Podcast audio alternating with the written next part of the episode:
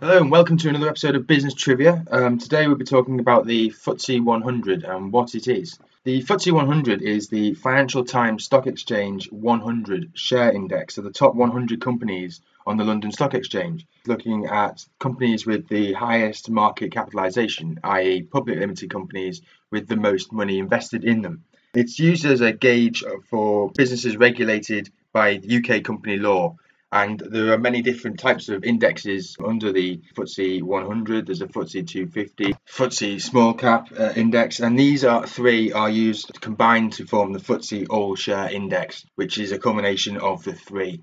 Now, the FTSE 100 is the top 100 companies, the FTSE 250 is the next 250 companies, and the FTSE um, small cap is the 351 to 619th largest companies in the UK stock exchange. Now, if anyone's interested in index funds and, and investing in money, these are sort of funds that you can set up and basically you'll have a blanket investment across um, the top 100 or top 250 or so on. And also, if you read the news and watch the news, they'll talk about the top, the FTSE, how the FTSE 250 is doing this week. And they are gauges that um, we use to get a rough idea of how the economy is doing. So, yeah, if you like that, um, please could you leave a comment on ykyz.com, um, which is what I'm hosting on, or if you could leave us a message on Twitter at BizVinci. Cheers.